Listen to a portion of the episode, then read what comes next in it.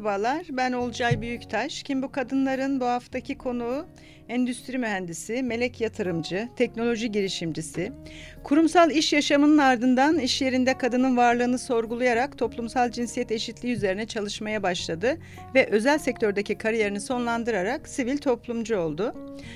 Küresel bir mesele olan toplumsal cinsiyet eşitliğinin toplumun her kademesinde sağlanması adına aktif uğraş veriyor ve bu yolda kadının desteklenmesi kadar erkeğin zihin dönüşümünün de önemine inanıyor.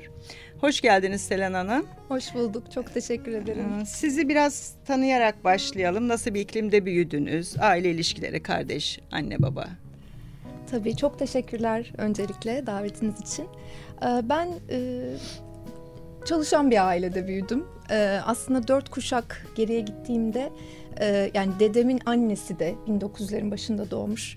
Memur, çalışan bir kadındı.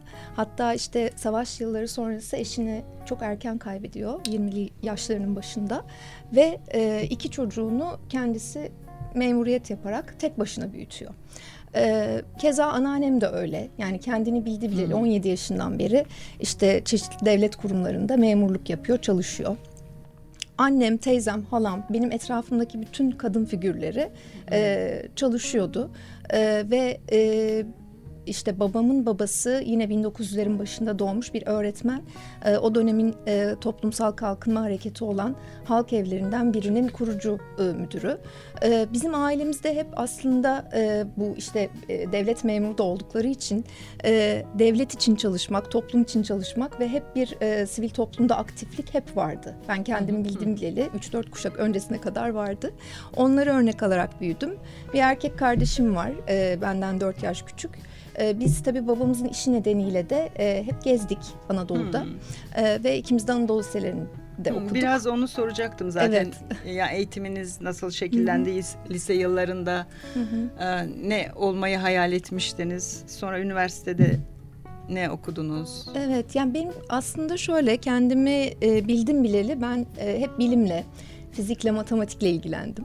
Ee, belki e, işte babam makine mühendisiydi, annem e, ressam, resim öğretmeni.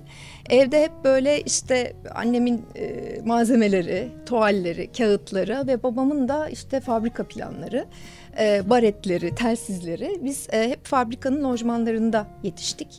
Hep o gündem vardı. Belki o yüzden e, öyle bir ortamda da büyüdüğüm için bilmiyorum. Ee, ve araştırmaya ve e, bilime hep ilgi duydum. Örneğin annem evet e, resim e, hı hı. sanatçıydı. Hı hı. Ama e, tezini verememiş zamanında, e, yüksek lisans tezini. İşte kardeşim daha anaokulunda, ben ilkokuldayken e, evimizin ortasında bir masa düşünün. Annemin daktilosu, bütün işte kağıtları, çalışmaları, fotoğrafları naif ressamlar üzerine bir araştırma yürütüyordu. Hı. Ve e, bizi büyüterek, e, babamın da çok büyük desteğiyle böyle kurumlara giderek, ressamlara giderek Türkiye çapında tezini verdi. E, ben o yüzden hani evde hep bu çalışma ortamıyla büyüdüm. İşte keza babam e, Kırşehir'de e, o dönem hiç faaliyet göstermeyen bir kamuya ait bir fabrikada e, davet edildi. Biz oraya taşındık ve e, orada ilk uçak lastiğini E, üretmek için e, fabrikayı yönetti. Hep bir çaba, hep bir emek, hı hı. evde hep bir e, işte yoğun bir e, çalışma gündemi vardı. Onun için de büyüdük. Yani peki eğitim buna ben göre de. mi şekillendi? Siz? Eğit- evet, eğitim de buna göre şekillendi. E, kendimi bildim bileli hep mühendis olmak istedim. Başka hiçbir meslek. Ama ressam olmayı düşünmemişsiniz. Düşünmedim. Çünkü e, babam da çok güzel resim yapar ve dedim ki yani o her türlü hayatımda olur herhalde. Gerçekten ona örnek aldım ve e, Yıldız Teknik Üniversitesi'nde yine makine fakültesi, hı. endüstri mühendisliği bölümünü bitirdim. Ee, sonra bu araştırmacı taraf e, ağır bastı. Akademisyen olmayı çok istedim. E, Boğaziçi Üniversitesi'nde e, yüksek lisans, yine aynı bölüm. E, ve e, ekonomik gündem nedeniyle iki binlerin başında Hı-hı. mezun oldum. E, master tezimi vermeden ayrıldım e, ve kurumsal hayata Hı. atıldım. Yani çalışma yaşamı ilk nerede başladı diye devam edelim o zaman. Nasıl bir yol Hı. izlediniz? Aa, çalışma hayatı e, aslında hep üretim istiyordum. Zaten onun da eğitimini aldım. Çok severek ve isteyerek ama mümkün olmadı. Belki kriz sonrası dönem olduğu için de olabilir. Hmm. Belki şimdi şimdi hissettiğim işte kadın olmanın bir nevi dezavantajı olabilir. Ben üretim sektöründe başlayamadım işe. Hiç e, düşünmediğim bir sektörden, hmm. perakende sektöründen, mağazacılıkla başladım. E, ama marketingde. Evet. evet. yani e, bir perakende zinciriydi Koç topluluğunda. Çok severek yaptım işimi. Sürpriz oldu benim için. Yani çok dinamik bir ortamdı. Çok çalışmam gereken bir ortamdı ve üç yıl orada e, büyük bir mutlulukla çalıştım. Sonrasında e, yine iki binlerin işte ortalarına geldiğimizde e, o dönemin yükselen trendi biliyorsunuz telekom sektörü. Hmm. Türkiye'deki bu hmm. rekabet hmm. pazarı gelişiyor.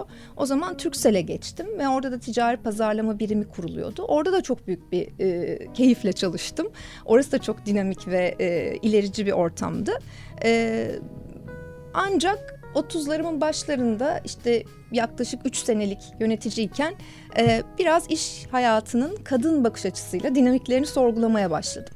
Biraz onu soracağım. Peki evet. bu hani çok iyi kurumlarda diyorsunuz Hı-hı. ama orada Hı-hı.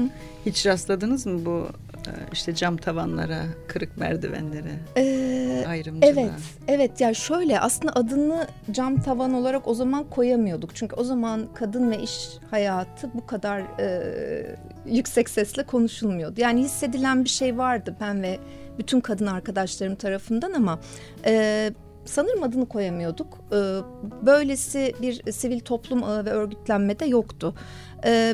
Nerede çalışırsanız çalışın aslında Türkiye'nin en iyi kurumlarından tutun dünya üzerinde de bu böyle. Yani İskandinav ülkelerinde de var bu problem, Amerika'da da var, her yerde. Ne yazık ki, ne yazık ki bir e, takım durumlar var. Yani bugün e, işte size bahsettiğim genç bir mühendis kadının İş ararken nispeten daha zorlanmasından tutun terfi konularında.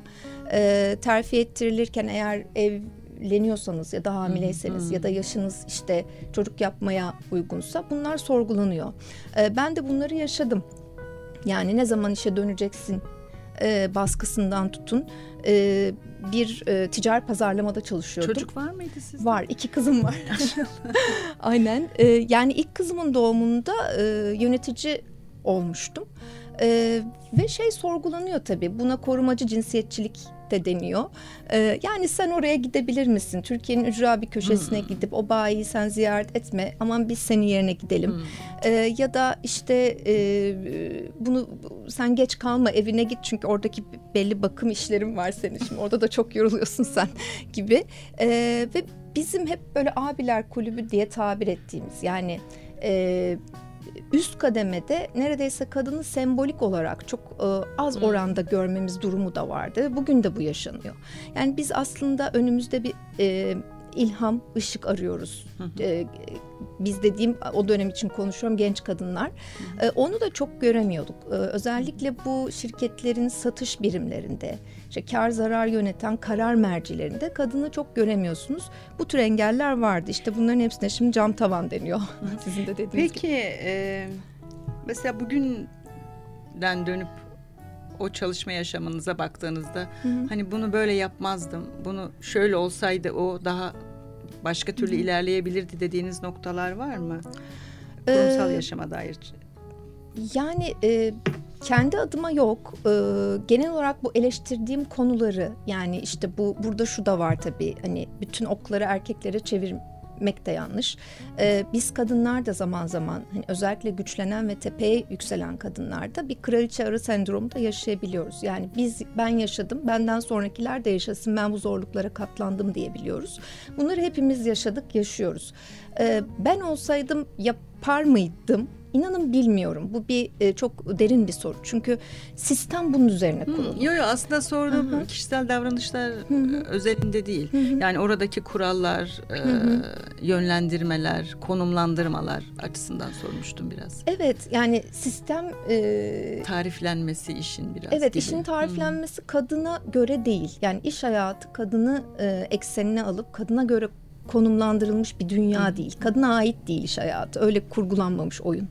Dolayısıyla evet kadın orada kendini dışarıda hissediyor. Ee, ben de açıkçası tam da bu nedenle e, o sistemden dışarı çıkmayı, sivil toplumcu olmayı ve dışarıdan buraya için mücadele etmeyi Hı. tercih ettim. Çünkü içinde kalsaydım belki ben de o sistemin içinde e, kaybolabilirdim. İçinde. Aynen. Peki sonra işte kendi deyiminizle kurumsal hayattan sivil hayata geçtiniz. Peki bu alanda neler yapıyorsunuz? Yani Hı-hı. hangi işler için diyelim uğraş veriyorsunuz, Hı-hı. hangi alanlar için ve neden?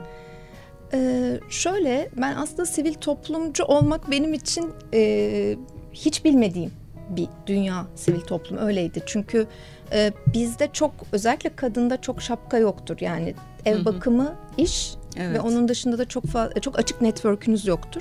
Dolayısıyla bu dernekler, vakıflar dış dünyada aktiflikte azdır nispeten. Hmm. Benim de aynı o şekildeydi. İş hayatım, ev hayatım ve sivil toplum ne demek onu bile bilmiyordum. Sivil toplumcu olmam tamamen toplumsal cinsiyet eşitliği çalışma isteğimle başladı. Yolum bir inisiyatifle kesişti. Bu... Peki ha onu soracağım. Yani evet. o köşe taşı ne oldu? Nasıl evet. karşılaştınız bununla? Köşe taşı yönetim kurulunda kadın. Tamamen o. Ben yönetim kurulunda kadını Türkiye'ye getiren lider koçu ile tanışarak çok etkilendim. Bence çok çok avantgard, çok çok çağının ötesinde bir yaklaşımdı. İngiltere'de başlayan bir mentorluk programını Türkiye'ye getiriyor ve Türkiye'de bunlar daha henüz hiç konuşulmuyor. Çok sembolik de bir hareket. Kadını en tepe noktaya taşımak için uğraşıyor ve Türkiye için de oldukça çıta üstü bir işti. Onu daha çok nasıl yayarız? O zaman da hani aslında kurumsal hayat ...daki son dönemimde ee, ve tamamen oradan kopuşumu sağlayan iş odur. Ee, oranın kurucu yönetim kurulu kadrosunda yer aldım. Derneği kurduk, hı hı. büyüttük, hı. Arpa Birliği fonlarıyla geliştirdik ve bugün e, adıyla paralel şekilde yönetim kurullarına kadınları yerleştiren bir oluşum haline getirdik. E, bu benim için köşe taşı oldu, kilometre taşı hı hı. oldu ve e, oradan aldığım feyzle ve heyecanla dedim ki biz bunu eğer iş dünyasının en tepe noktasında yapabildiysek neden bunu Türkiye'de tabana yayılan bir şekilde yapamıyoruz ee, ve onun üzerine de biraz literatür araştırmaya başladım açıkçası. Yani hmm. e, neden bu olgu bunca çabaya, bunca emeğe rağmen çözülemiyor bakış açısıyla e, işte o zaman da e, daha derinlere, derin sulara girmeye başladım ve e, tam da e, o noktada Ee, biraz da hep kadın ve kadın güçlendirmesini çalışırken ve dayanışmasını biraz da erkeklik tarafına eğilmeye başladım. Hı hı.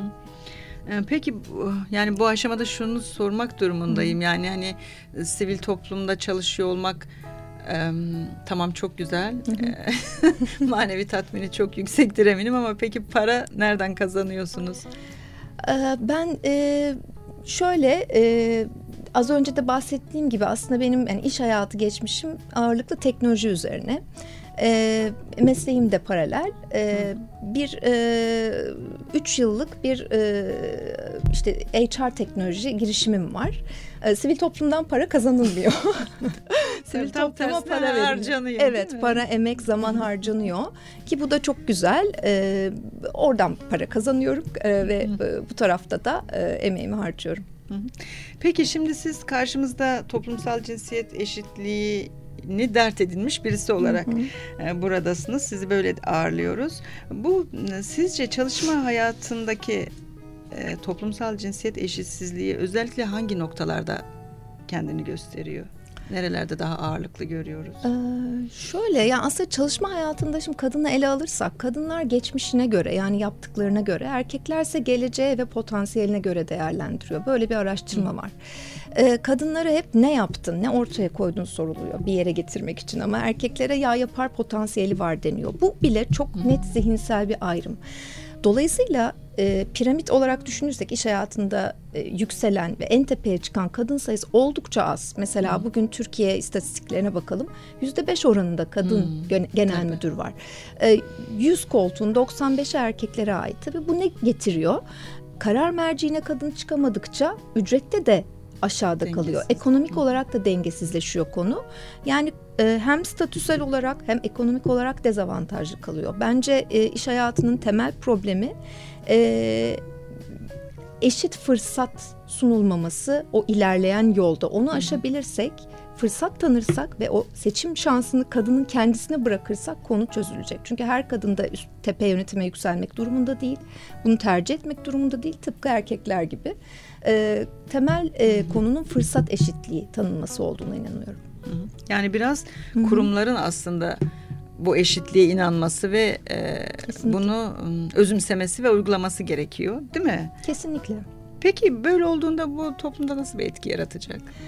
Şimdi hep sosyal etkiyi konuşuyoruz ve eşitlik bakış açısıyla insan hakları, evrensel insan hakları çerçevesinden bakıyoruz ama bunun bir de ekonomik etkisi, etkisi var. Şimdi kurumlar artık bunu sahiplenmeli değil, sahiplenmek zorunda. Kaçış yok. Çünkü e, şunu görüyoruz. Şimdi Türkiye'nin kadın Türkiye'de kadının istihdama katılım oranı biliyorsunuz O E C D ülkelerinin en altında. Evet. Hani oransa puansal olarak yarısının da altında. E, bunu ortaya koyan araştırmalar, raporlar var. Yani Türkiye eğer O E C D ortalamasına çıksa şayet gayri safi milli hasıla belli bir oranda yüzde yirmi en az yükselecek. Dolayısıyla ekonomik etki çok önemli. Hı. Kurumlar bugün kadını E, kadına avantaj yaratmayarak, kadına dezavantaj yarattıkları noktada e, ticari olarak, ekonomik olarak da etkilenecekler. Yani aslında bu bir e, yeteneğin e, kullanılmaması, yüzde ellisinin boşa harcanması gibi görebiliriz. İsraf gibi hatta İsraf. Değil mi biraz? Yani kesinlikle. Zenginleşmeyi önleyen bir şey falan. Kesinlikle öyle. Güzel. Peki siz şimdi bu hmm, neydi yönetim kurullarında kadın derneği, sonra oradan ayrıldınız mı? Şu anda şu nerede anda, yoğunsunuz? E, şu anda aslında Türkiye'de e, birkaç alanda faaliyet gösteren önemli girişimleri, dernekleri gönüllü olarak destekliyorum. E, bunlar hem genç kadın ve özellikle genç kadınların sistem alanındaki, bilim alanındaki e, örneğin Milyon Kadına Mentor oluşumunu da destekliyorum. E, belli e, kurumların e, özellikle eğitim kurumlarının, danışma kurullarını desteklemeye çalışıyorum. Bir de son dönemde size az önce bahsettiğim gibi madalyonun diğer yüzünden bakmaya çalışıyorum. E, Türkiye'de dört yüz altmışa yakın e, kadın derneği var. E, bunlar kadın e, güçlendirmesi için çalışıyorlar. Yani e, şöyle ki işte kadınlara eğitim, mentorluk veriyorlar. Tıpkı yönetim kurulunda kadın gibi ya da teknolojide ya da belli bir sektörde. Hı hı. E, bunların hepsi e, kadını eğitiyor, yetiştiriyor ve sembolik olarak çok önemli. Çok önemli bir noktada duruyorlar. Öte yanda e, bu derneklerin hepsi kadınlardan oluşuyor. Kadınlar kadınlara konuşuyor, kadınlar kadınları destekliyor ya da paylaşıyor. Ama çarptıkları duvar zaten başka bir yer. Evet, dolayısıyla Yanındayız Derneği bugün benim hem üyesi olduğum hem desteklediğim bir oluşum. Beş, beş sene önce kuruluyor. Toplumun hem iş dünyasının hem de diğer disiplinlerinin yani kültür sanat gibi ya da spor gibi, e, akademi gibi. E, önce erkeklerinin bir kadın liderliğinde kurduğu e, bir oluşum e, ve madalyona diğer taraftan bakmaya çalışıyor. Yani kadın güçlendirmesine odaklanmayıp erkek zihin dönüşümü için çalışıyor. Bu da çok önemli. Çünkü tarihsel süreç boyunca sorunu kökünden halledeceğiz. kökünden halletmeye çalışıyor aynen. Yani erkekler bu işe pek eğilmemişler. Neden? Çünkü ataerki bir refah ve huzur sağlamış onlar için. Dolayısıyla bugün dünya değişti. Artık erkekler de eşitsizlikten çok ciddi anlamda negatif etkileniyorlar. Herkes her şeyin farkında. Dolayısıyla aktif katılım sağlamak istiyorlar, öğrenmek istiyorlar ve erkeklerin erkeklere konuşması bu noktada çok kritik. Dolayısıyla Yanındayız Derneği bunu Türkiye'de çok çağın ötesinde bir hareketle beş yıl önce başlatmış. Dünyayla çok paralel, dünyada zaten en fazla yirmi yıldır konuşuluyor bu konu. Profeminizm hareketi olarak geçiyor. Yani aslında kadın hareketi destek leyen işte feminizm unsurunu destekleyen yanında olan yandaş olan erkekler anlamına geliyor. Çok anlamlı ve Türkiye'yi ileri taşıyacak bir oluşum olduğunu inanıyorum. Ben de üyesiyim. Peki Türkiye'de var mı yaptıkları örnek gösterebileceğiniz faaliyet alanları? Evet evet şöyle ki Yanındayız Derneği bugüne kadar aslında yurt dışı temsilcilikler, konsoloslukların fonlarıyla çok anlamlı projeler yapmış. Ee, Neler mesela? Mesela bir endeks çalışması yapmış Türkiye'de ilçe bazlı. Yani toplumsal cinsiyet eşitliği endeksi çalışmış ve ilçeleri buna göre puanlamış.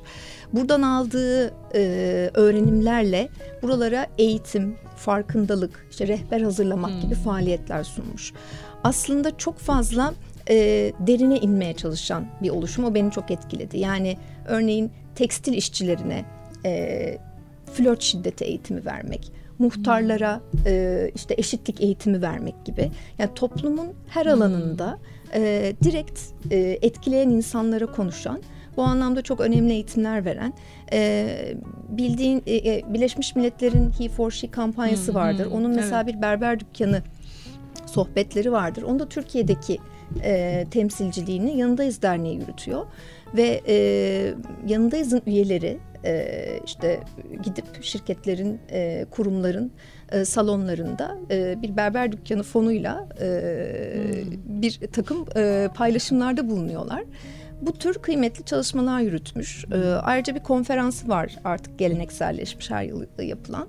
E, burada da e, fikir önderlerini e, kadın erkek buluşturup özellikle şirketlerin iyi uygulamalarını çalışanlara anlattıran bir konferans bu. Bu anlamda da çok hmm. önemli farkındalık hmm. çalışmaları ortaya koyuyor. Yani aslında biraz işi atölyeden çıkarıp böyle ete kemiğe büründüren, sokağa evet. indiren bir hareket gibi kesinlikle anlıyorum. Öyle. Doğru mu? Kesinlikle. Peki öyle. Gidilecek ne kadar yol var sizce buradan? Siz neresindesiniz? Biz neresindeyiz? Çok yol var. Ee, yani e, gidilecek yol uzun. Ee, ve etki bireyde başlıyor. Yani kurumlar, e, işte e, sürdürülebilirlik ilkeleri, e, yaza, yazılı kurallar e, çok kıymetli. Ancak hep kurumlar tarafını konuşuyoruz ya da ülke yönetimlerini, yerel yönetimleri, ama konu bireyde de başlıyor. O yüzden gidilecek yol e, kendimizi değiştirmek en zoru sanıyorum. E, zihin dönüşümü sağlamak en zoru, ama ben umutluyum. Peki. Peki bu noktada, yani biraz da sonuna da geldik hı hı. şeyin, görüşmenin. Ben genellikle işte burada hep kendi ayakları üstünde duran ve bunu destekleyen, ileri iten kadınlarla oluyorum ve onlara işte kadınlara ne önerirsiniz diyorum, ama aslında bir tanesi erkeklere önermek istiyorum demişti. Size de sorayım. Yani son sözünüz ne olur? Kime ne önerirsiniz bu toplumsal cinsiyet eşitliği için? Şimdi ben e, bulunduğum sektör, sivil toplum sektörü açısından yanıtlamaya çalışayım. İşte iş dünyasını çok konuştuk. E, yönetimde kadın dedik, e, genel müdür seviyesinde dedik ya da isti, istihdamda dedik. E, bir de işin siyasi ve sivil hmm. toplum boyutunu da konuşmamız gerekiyor. Yani öneri derken e, işte şimdi ülkemizin kaderini belirleyecek bir seçime hmm. giriyoruz hmm. ve E, gördük ki e, aslında partiler oylarımıza talip ama eşitliğe talip değil. E, seçilebilir yerden e, gösterdikleri kadın aday sayısı e, çok çok az. Oransal olarak az. E, bu siyasette ve sivil toplum içinde dönüşüm yaşamamız şart. E, e, sivil toplum e, kuruluşlarına baktığımızda Türkiye'de yüz seksen bine yakın dernek, vakıf, oda, birlik, yani sivil toplum kuruluşu var. Bunların çoğu erkekler tarafından yönetiliyor. Yani e, bunu kırmamız gerekiyor. Ee, her yerde kadının aktif katılımı çok önemli. Kadına yer açılması çok önemli. Evet, erk şu anda erkekten yana. O zaman sözümüz onlara. Çok haklısınız, mesajımız onlara. Ee, yer açmak yani derken aslında edilgen bir tarif de yapmak istemiyorum. Kadın tabii ki bu yön, yönde kendi mücadelesine devam edecek, ama erkeğin en azından engel olmaması, engel teşkil etmemesi, o yolu e, açması e, gerekiyor. İyi niyet göstermesi gerekiyor. E, çünkü biz artık hani kadınlar olarak şu kadınlar başımızın tacıdır lafından, çiçektir, da böcektir. çiçektir, böcektir lafından çok sıkıldık. Ee, bunu duymak yerine yan yana olmak, dayanışmak, e, el ele tutuşmak ve bir şeyleri yan yana e, dayanışarak götürmeyi tercih ediyoruz. Bu konuda da evet, erkeklerden destek bekliyoruz. Peki. Var mı eklemek istediğiniz bir şey? Ee, çok teşekkür ediyorum. Ee, çok sağ olun davetiniz için. Peki, o zaman Selena Hanım'a kolaylıklar diliyoruz ve yeni bir Kim Bu Kadınlar'da buluşmak üzere hoşça kalın diyoruz.